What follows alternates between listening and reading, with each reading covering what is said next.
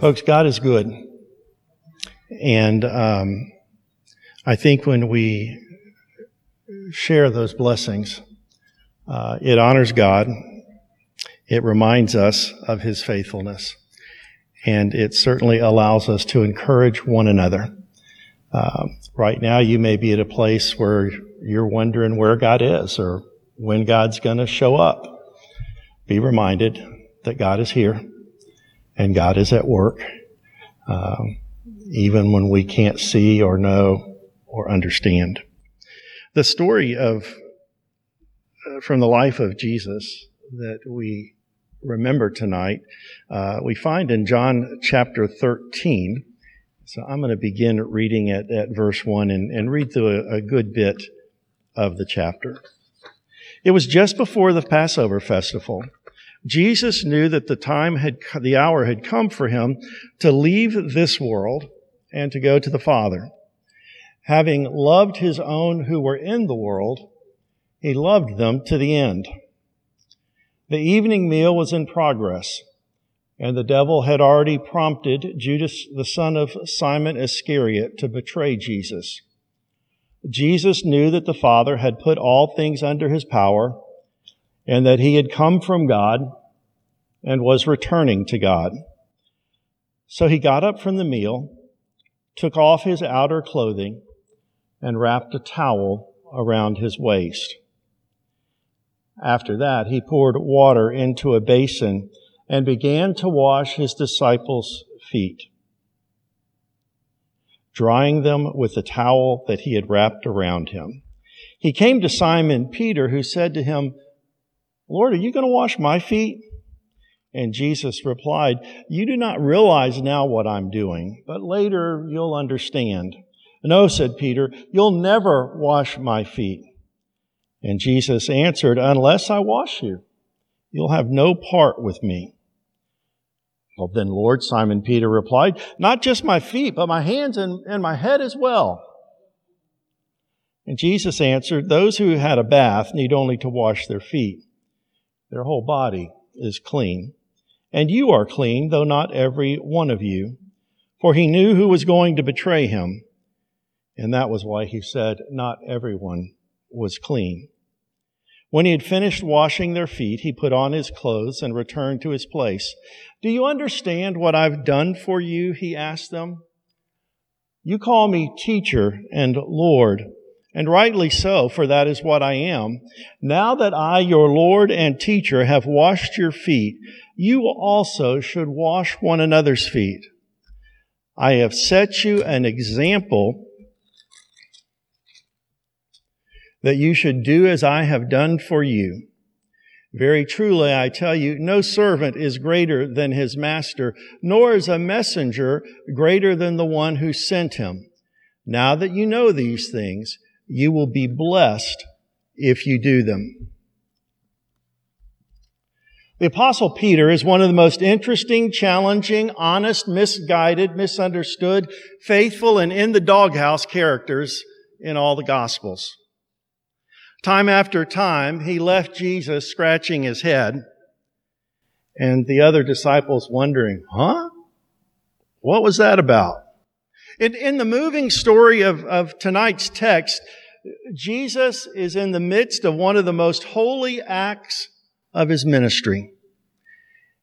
He's washing the feet of the disciples when Peter questions him and then challenges him.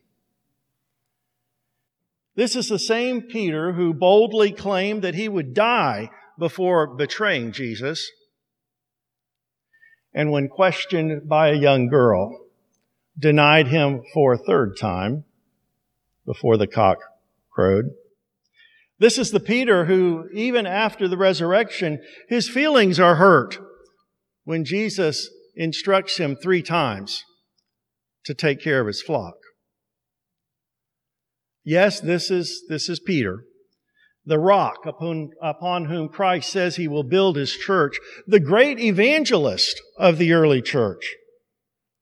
In spite of his frequent foibles, Jesus still had a purpose and a plan for Peter's life.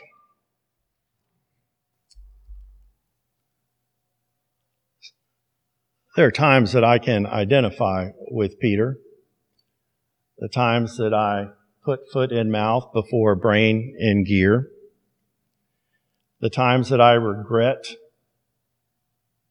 misguided outbursts, the times that I make unfulfilled promises, the times that I stumble over broken commitments.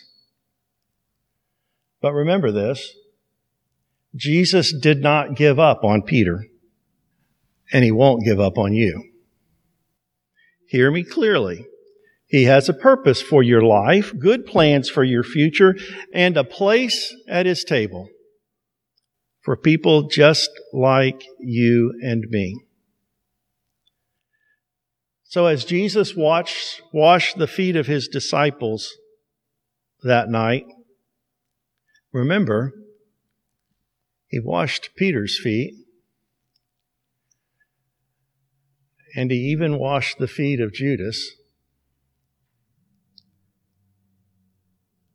We invite you to come to his table to bring your faults, to bring your failures, to bring your wobbly faith, and find strength in this reminder of his body broken for you, of his life poured out for you, in these great and powerful symbols of his love and grace.